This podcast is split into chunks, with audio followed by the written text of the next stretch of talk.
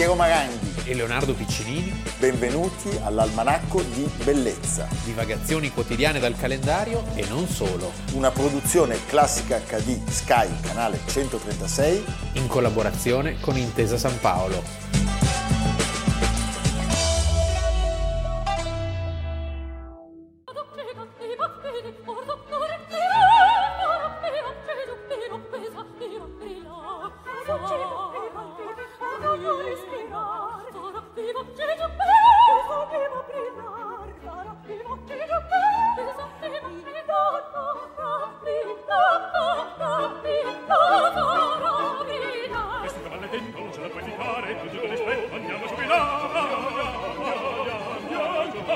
Thank.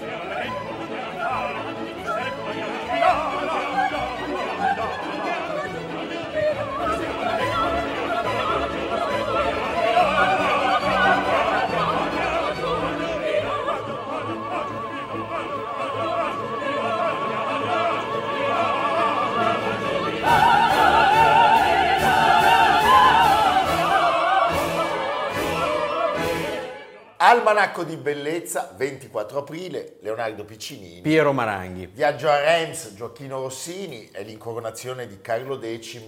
Qui siamo molto prima, anche se c'era appena stato un Carlo IX. È vero. Eh, che era figlio di Caterina. Quindi quasi. Ed è il momento in cui i, I toscani, toscani imperversano a Parigi. Concino Concini. Concino Concini. C'era stata Caterina. Certo e che aveva insegnato a tenere le forchette. Sì, a tenere le forchette, coltello, a mangiare le il posate, gelato. il gelato. Li abbiamo civilizzati sì. noi, adesso ricordiamo sempre questa cosa.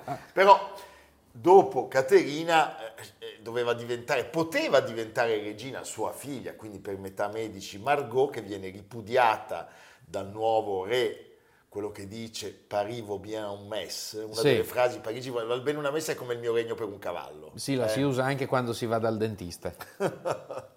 e arriva un'altra Medici, in questo caso Maria. Maria, Quindi, sono rami diversi. rami Questa è diversi. la figlia del secondo Granduca, Francesco, di cui abbiamo recentemente parlato, quello che si dilettava di alchimia. Di alchimia, sì. non molto tempo fa. E è il momento in cui veramente i fiorentini spadroneggiano perché al seguito di Maria ci sono tutti i famigli, i eh? famigli. Concino Concini. Concino Concini, un personaggio di cui si è parlato molto male, anche perché diciamo, molta della memorialistica, molta della letteratura su quegli anni è di parte francese. Primo tra tutti il grande Sully, il duca di Sully, che era il ministro, il consigliere numero uno di Enrico IV. Di Enrico IV. Quando cade in disgrazia, chiaramente Eh beh, certo. i nemici sono i peggiori. Anche se c'è la testimonianza che leggeremo alla fine del nostro primo episodio dell'almanacco di un personaggio meraviglioso, Richelieu, che Certo. invece riconosce... Anche perché gli deve tutto, Gli deve perché tutto. il primo che crede in lui è proprio il Concini. Sì, poi sai, Richelieu e poi il geniale Mazzarino, dagli errori di Concino imparano non poco. eh. Certo.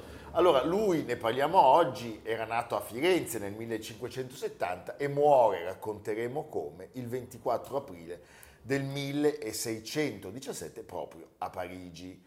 Cosa succede in quegli anni? Ah, les Italiens. Ah, les Italiens. eh? Allora, succede di fatto che eh, la morte prematura del re che viene assassinato da Ravaillac, Che era un frate fanatico, perché sappiamo che con l'editto di Nantes c'era una certa tolleranza, anzi la parte protestante aveva cariche, famiglie importanti. e come con Isaac Rabin c'è l'estremista. Certo, sempre così. Sempre, sempre, i fanatici. Allora, facciamo un passo indietro però eh, e andiamo alle origini di questo Concino Concini. Concino Concini erano di una nobile famiglia toscana, eh, con cariche, prebende, favori eh, presso i medici, e era un bell'uomo, Era un bell'uomo. era anche raffinato, Sapeva tenere le forchette anche lui. certo. E a un certo punto che cosa accade? Allora, lui fa tutti i suoi studi, va Tutto il suo cursus cursus, va a Pisa. esatto, va a Pisa, eh? e poi però spende anche molto, cioè sappiamo che era uno che si divertiva, sperperava, ma nel 1600 arriva il botto. Perché? Perché Maria de' Medici sposa Enrico IV e quindi si presenta a Parigi con un cospicuo corteo di, di personaggi, di nobildonne, di damigelle. Damigella sua prediletta e grande amica era la Galigai. La Galigai, Leonora Dori Galigai. Sì. E quindi, sorella di latte di fatto della regina, questa viene sedotta dal concino. Sì, Eh? e quindi diventano i concinis. I concinis o le consini. o le consini a corte e diciamo in un primo tempo la coppia dei concini viene, mal- è malvista. Male. Lui riesce a convincere però i cortigiani, soprattutto grazie ai favori della regina, eh, riesce a sposare questa donna e si sposano il 12 luglio del 1601 e da lì La regina mette anche una cospicua dote. mette i- i danè Mette la fish. e nessuno li ferma più. Cioè lui incomincia una carriera folgorante. Diventa maître d'hôtel, che non vuol dire fare, non è il concierge, No. è l'hotel della regina. E nel 1608 quella di Premier Écuyer, lo scudiero. lo scudiero della regina. È molto avido, ammassa una piccola fortuna, lui e la moglie, e investe tutto in immobili. È il toscano, è Eh, furbo. È furbo.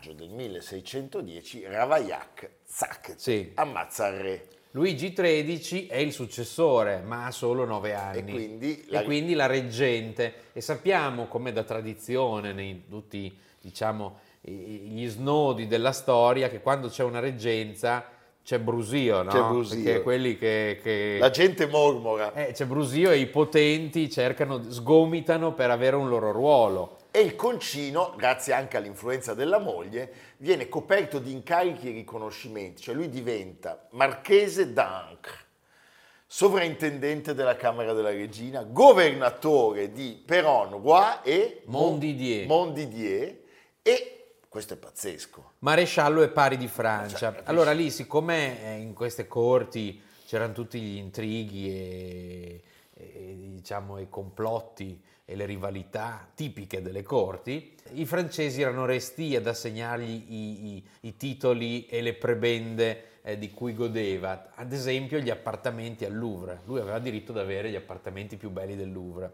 E c'è questa famosa litigata furiosa con il duca di Bellegarde, che era l'antico favorito di Enrico III, e lui lo sfida a duello.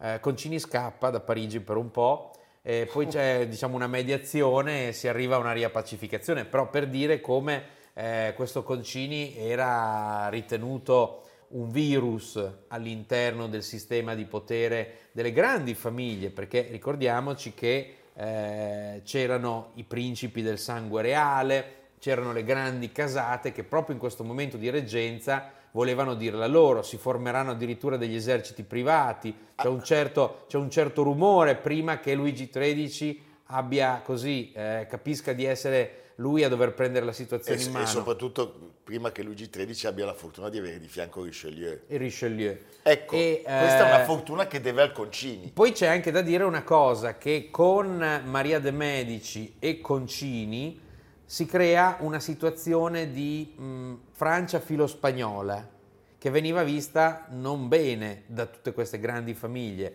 perché Luigi eh, viene fatto sposare ad Anna d'Austria Certo. E eh, una sorella di Luigi sposa quello che sarà il futuro Filippo IV di Spagna. Quindi insomma Quindi si cementa un'alleanza che molti non vedono di buon occhio. dicono troppi Asburgo qui Sì. intorno, basta. Loro saranno abili però, Maria de Medici e, eh, e il Concini, perché nel 1614 convocheranno gli stati generali, dove tutti e tre gli stati, e si faceva apposta a convocare gli stati generali, perché secondo me erano tre stati, ognuno battibeccava con l'altro, divide e timpera, E la cosa finiva e il re era più saldo di prima. La, la- la seconda volta sarà quella definitiva eh, del 1789 in cui però il giochino si romperà, Sì, non funziona tanto bene. perché come sappiamo i due stati si coalizzano e quindi eh, Ciao. addio. Eh, addio.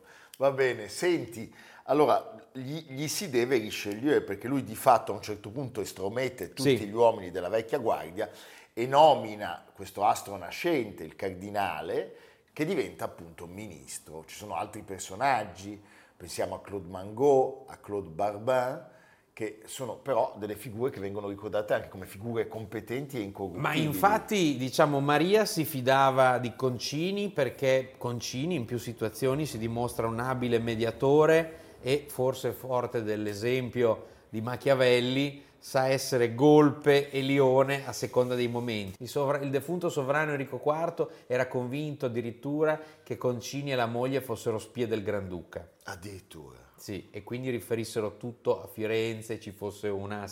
Sappiamo che il duca di Sully, appunto, che è una grande malelingua, però è, è- è troppo di parte, sosteneva che ci fosse un amore molto, insomma, molto reale tra Maria de Medici e Concini. Qui è quindi sempre lei fosse succube una di storia di letto. Poi sai Eh. che in Francia queste cose... Eh, pensa. Mazzarino. Eh certo. Eh certo. Allora a un certo punto non se ne può più Sì. e quindi si pensa bene di passare all'azione. Anche perché c'è una figura esordiente che sarà fondamentale sotto Luigi XIII, che è il duca di Luynes, che prenderà il posto di Concini. Allora, il duca di Luynes era un po' più anziano di Luigi Prenderà non XIII, solo il posto, si prenderà anche le case.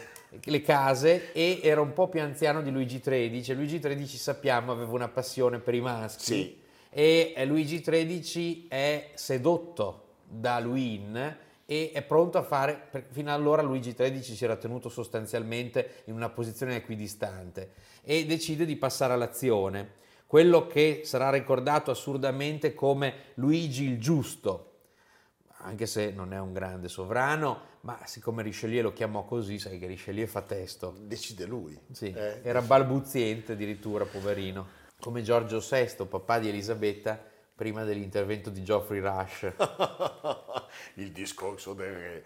Senti Leonardo, il 24 aprile del 1617 il barone di Vitry, eh, Nicolas de l'Hôpital, capitano delle guardie, delle guardie reali, cosa fa? Lo uccide. Sì, Ma qui la violenza con cui si scatenano su- sul concino è inaudita. sì, sì, beh, comincia diciamo un massacro del corpo. Cioè, prima gli, gli sparano nel cortile del Louvre. Lui viene seppellito Però non basta. perché poi lo vanno a, a riprendere. Sì, certo. E eh, Scavano, scavano, lo impiccano morto, impiccano, da poi morto, fanno- poi lo fanno a pezzi, lo bruciano, vendono le ceneri e poi non molto tempo dopo tu hai delle ceneri di concini, no? io ce le ho, sì. Sì, Le dove fumo. le tieni? No, le fumo. Ah, ok. E devo dire che mm, ci sono delle allucinazioni, Sì. lì vedo delle cose. Di Marino Marini. Mi appare anche Caterina de Medici di notte. eh? Senti, ma l'odio del popolo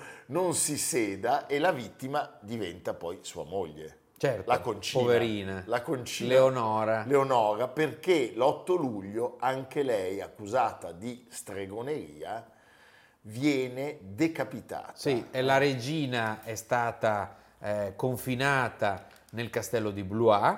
Lo stesso Richelieu deve per un periodo autoesiliarsi, poi tornerà più forte che Pria, come sappiamo, però sfruttando l'occasione propizia. E quindi insomma Luigi XIII, come in un episodio del Padrino, prende in mano la situazione e fa il repulisti di Il tutti. repulisti totale. Il figlio dei concini, Enrico, capisce che forse è meglio andarsene Sì. e dodicenne sfugge alla, alla violenza barbara dei vendicatori e, E torna a ripara Firenze. a Firenze. eh? Senti, è uno spartiacque questo nella storia di Francia, perché eh, insomma, gli italiani poi ci saranno, perché Mazzarino sarà un campione assoluto. Però... La Volpe Richelieu, eh, poi Mazzarino e poi Luigi XIV. È l'inizio eh, del, eh, in realtà di un periodo turbolento che è quello della fronda, che comincia con eh, Luigi XIII, ma poi di un assestamento e della grandezza della Francia che vince su tutto. Ecco, leggiamo cosa diceva Richelieu nelle sue memoir. Dice, era un uomo di buon animo, ma violento nelle sue imprese. Era naturalmente sospettoso in quanto italiano e fiorentino. Beh, stupendo. Meno ciarlatano della gente comune della sua nazione. Pensa cosa dicevano di noi. Ma poi questi gli abbiamo insegnato a mangiare. Che vogliono? A tenere la forchetta. Richelieu, poveretto, pensa che soffriva di epilessia. Sì, è una storia so. pazzesca. Poi dice, intraprendente, coraggioso nonostante la maldicenza che attacca sempre chi ha il massimo potere. Beh, insomma. E lui avrebbe fatto tesoro eh certo. di, queste, di, questi rovesci. Lui non si fa ammazzare a lungo. No. No. None. None. Prego.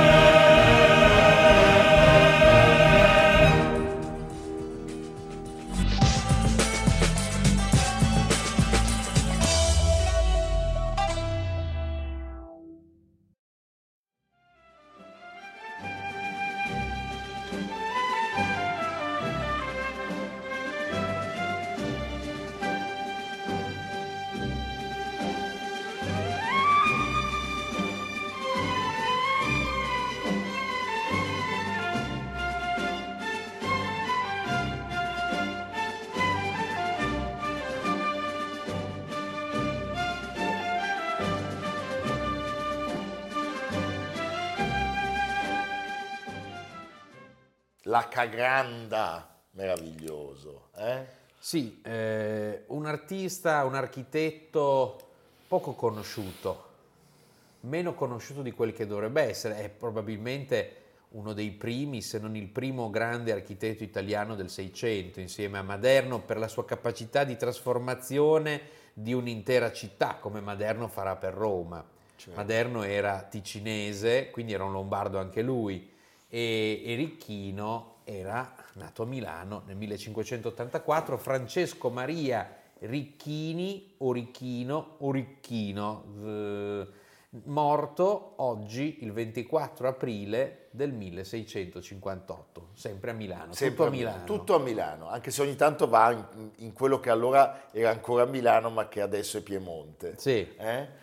Allora, la famiglia era già una famiglia, come dire, solida nella sua dedizione all'architettura e all'ingegneria, il capostipite Bernardo, ingegnere militare al servizio della Spagna. Lui studia nell'accademia creata dal padre, sì. in corso di Porta Romana. Sì, un'altra figura fondamentale con cui lui lavora è il Barnabita, siamo in piena controriforma, c'è la famiglia Borromeo, prima Carlo, poi il cugino Federico che impara tutto da Carlo e che sarà la figura fondamentale per la ricostruzione di Milano. Eh, Federico Borromeo è arcivescovo dalla fine del Cinquecento fino al 1630 e, e eh, questa figura di Lorenzo Binago, del barnamita Lorenzo Binago, è fondamentale perché Lorenzo Binago è l'architetto di una delle prime chiese moderne non solo di Milano, ma de, dell'intera Europa, cioè la Sant'Alessandro, con quella facciata con i due campanili, che poi sarà un modello per tantissima edilizia del mondo, fino ad arrivare all'America Latina. Vedete i film con i peones che è lì sul ciuco e dietro c'è la chiesa con i due campanili. Viene da lì. Viene da lì, viene, viene da, da, Milano. Milano sì. eh? Lui aveva studiato la matematica, la geometria, l'agrimensura, l'agrimensura aveva conoscenza delle arti militari e naturalmente nozioni di ingegneria civile. Eh, che cosa accade? Accade appunto che in piena controriforma è l'uomo giusto al momento giusto. Certo, diventa un, un protetto, un prediletto del cardinale Borromeo che gli paga un soggiorno formativo a Roma. L'Erasmus. Esatto, gli paga... e gli paga l'Erasmus a Roma e ha occasione di vedere tutte le meraviglie, ovviamente, di Michelangelo, di tutto. E a un certo punto passa dal Duomo. Passa dal Duomo, diventa capomastro del Duomo. A Milano lavorerà per la Curia e per il governo spagnolo. È una Milano, diciamo, che non è eh, al massimo della sua grandezza perché il governo spagnolo, sappiamo, non teneva nella giusta considerazione il Ducato di Milano. Sono gli anni dei promessi sposi. Però, esatto, però c'è una grandissima edilizia religiosa appunto per questa figura dei Borromeo, della famiglia Borromeo e eh, al Duomo lui si occuperà di, insieme a un'altra famiglia di architetti, i Mangone, Mangone. che erano di Caravaggio, eh, provincia di Bergamo, si occuperà dei portali del Duomo.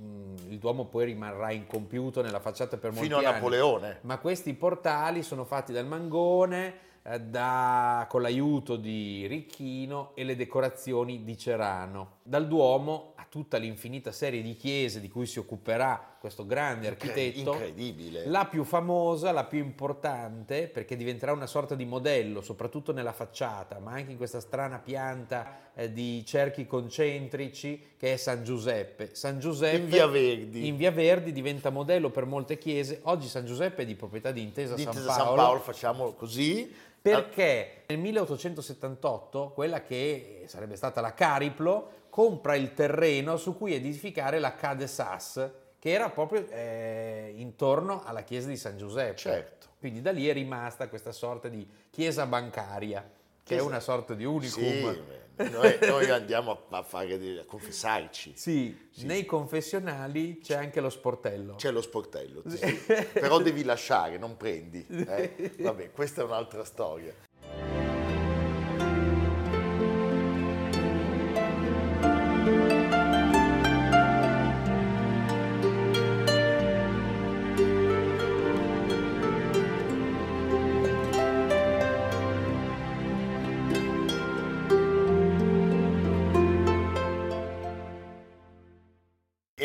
Chiaramente osteggiato dai rivali, come è giusto che sia, un po' come il Concino Concini. Sì.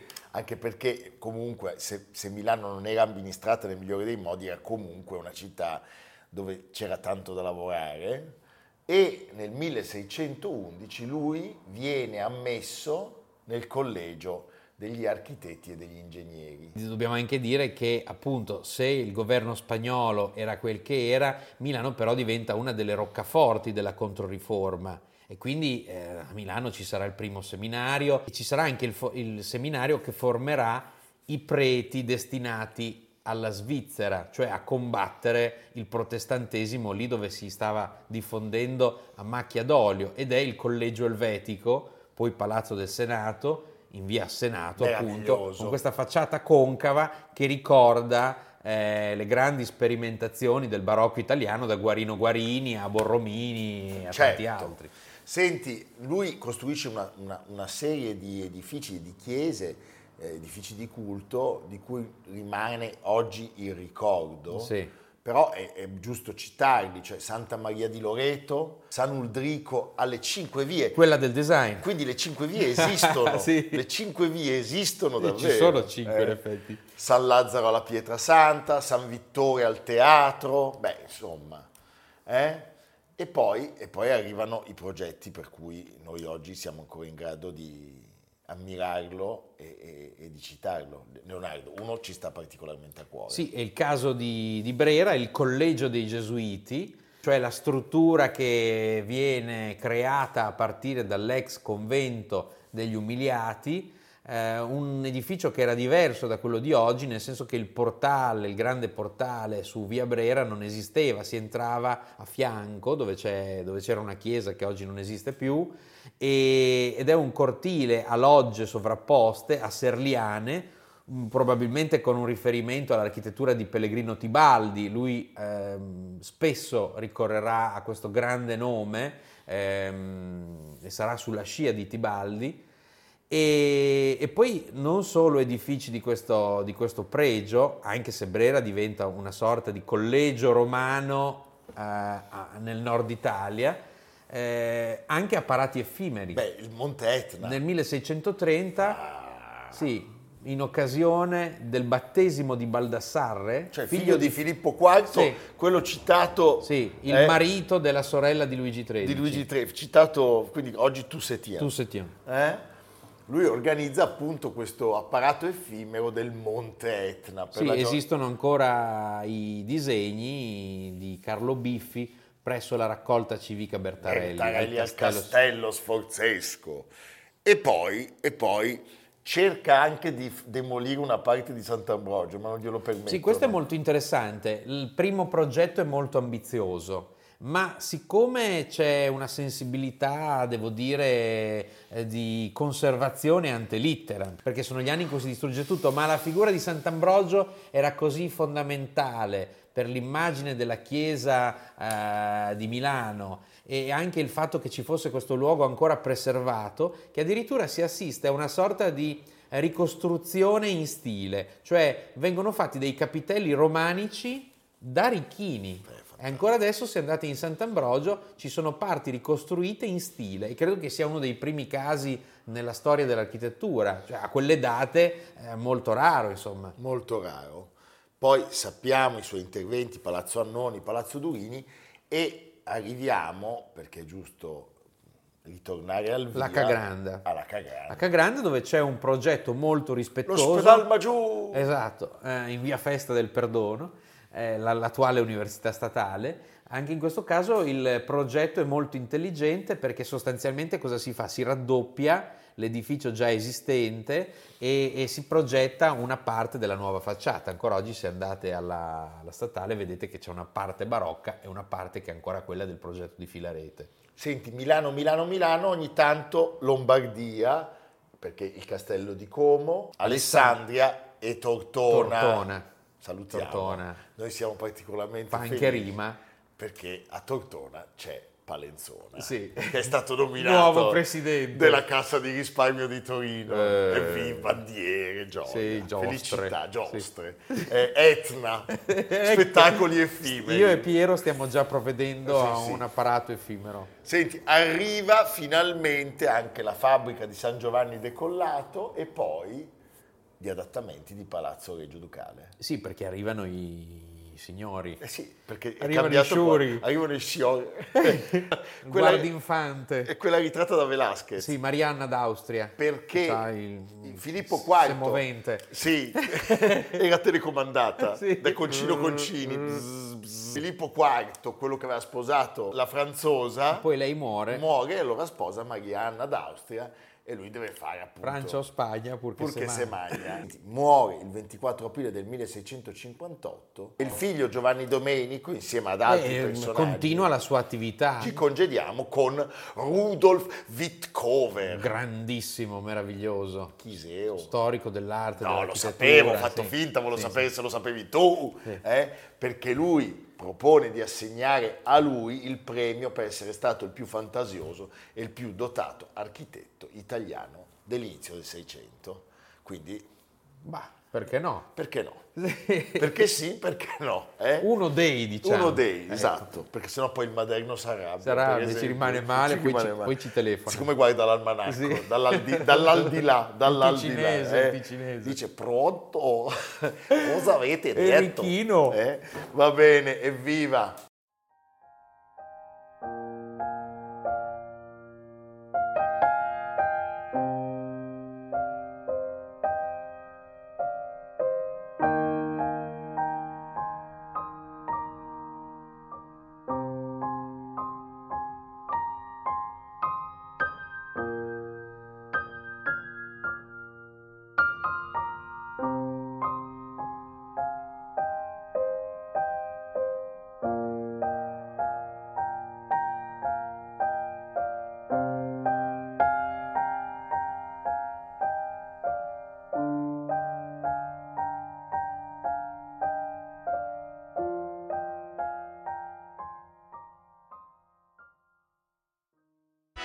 Almanacco di bellezza a cura di Piero Maranghi e Leonardo Piccini. Con Lucia Simioni, Samantha Chiodini, Silvia Corbetta, Jacopo Ghilardotti, Paolo Faroni, Stefano Puppini. Realizzato da Amerigo Daveri, Domenico Catano, Luigi Consolandi, Simone Manganello, Valentino Puppini. Una produzione classica HD, Sky Canale 136 in collaborazione con Intesa San Paolo.